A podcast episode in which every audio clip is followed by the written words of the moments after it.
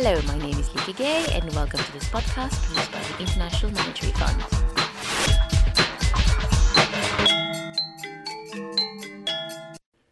After a period of high growth between 2007 and 2010, Malawi's economic situation took a turn for the worse. A combination of low tobacco exports, poor economic policies, and a tumultuous political situation weakened the country significantly, and its GDP dropped sharply. But since April this year, when a new administration took office, the country has been enjoying renewed stability and revitalized relations with partners. The IMF, one of these major partners, has just granted the country a loan of over 150 million US dollars. I spoke with Tsidi Tsikata, mission chief for Malawi at the IMF, about the country's recent turmoil. I think the most pressing problem was a severe shortage of foreign exchange. So basically, you had shortages of fuel, you had shortages of uh, imported inputs, uh, you had shortages of imported medicines. The country was really on a path of declining growth and exports. And this was manifested in the shortages, especially the fuel queues. And the reason for all these queues was the country was faced with uh, what we call two shocks. First of all, tobacco earnings uh, in 2011 were much lower than the year before, and some of the major donors cut back their aid there was the interruption of Malawi's program with the fund because the government hadn't lived up to some of its commitments. And some of the donors were also concerned about human rights abuses. So they cut aid to the government. The government's response to this reduction in foreign exchange inflows was to tighten restrictions, and this restrictions on foreign exchange. And this just made matters worse. When you say tighten restrictions, what do you mean? Uh, for example, they decreed that foreign exchange bureaus should only transact business with their customers at the official rate determined by the Reserve Bank of Malawi. The problem was that the rate that the Reserve Bank was setting was very far from the true market rate. And so, of course, the forex bureaus stopped operating and a black market uh, developed for foreign exchange. So it sounds like they had a very dire currency problem. Did this also manifest itself in the form of inflation?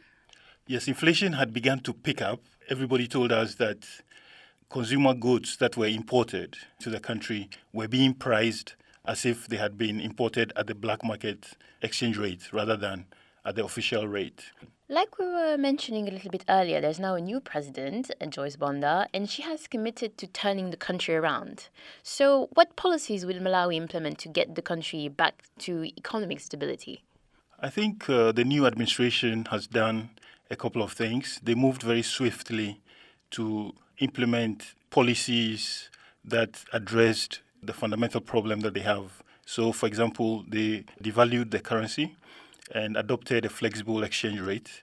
And this will make exporting activity more profitable and more attractive.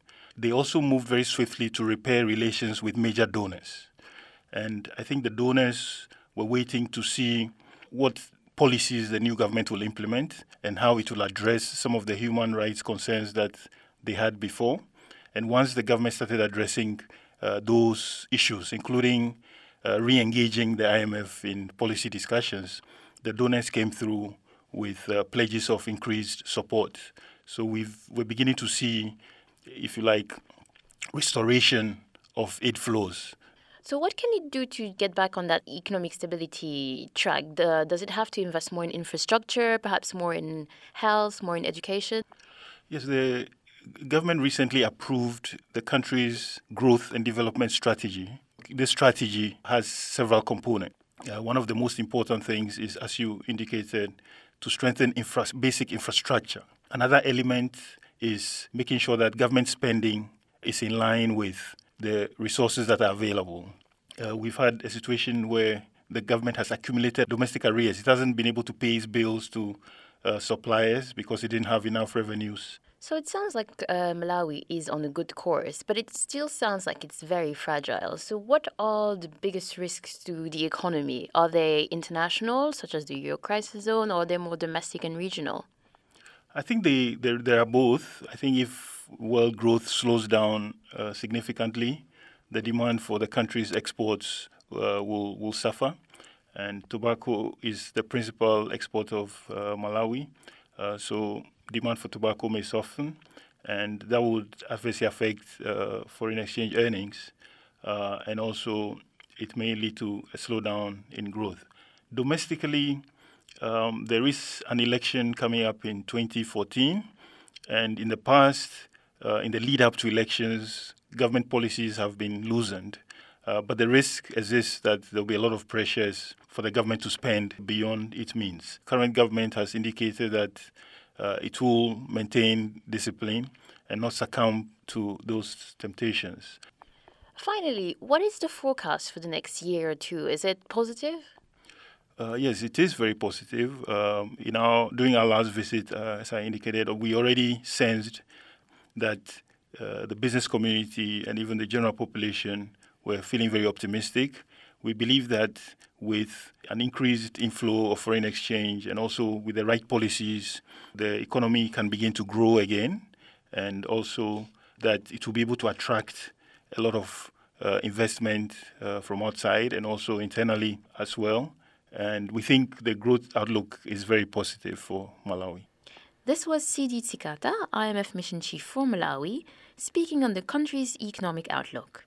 And to hear more podcasts, log on to www.imf.org/podcasts.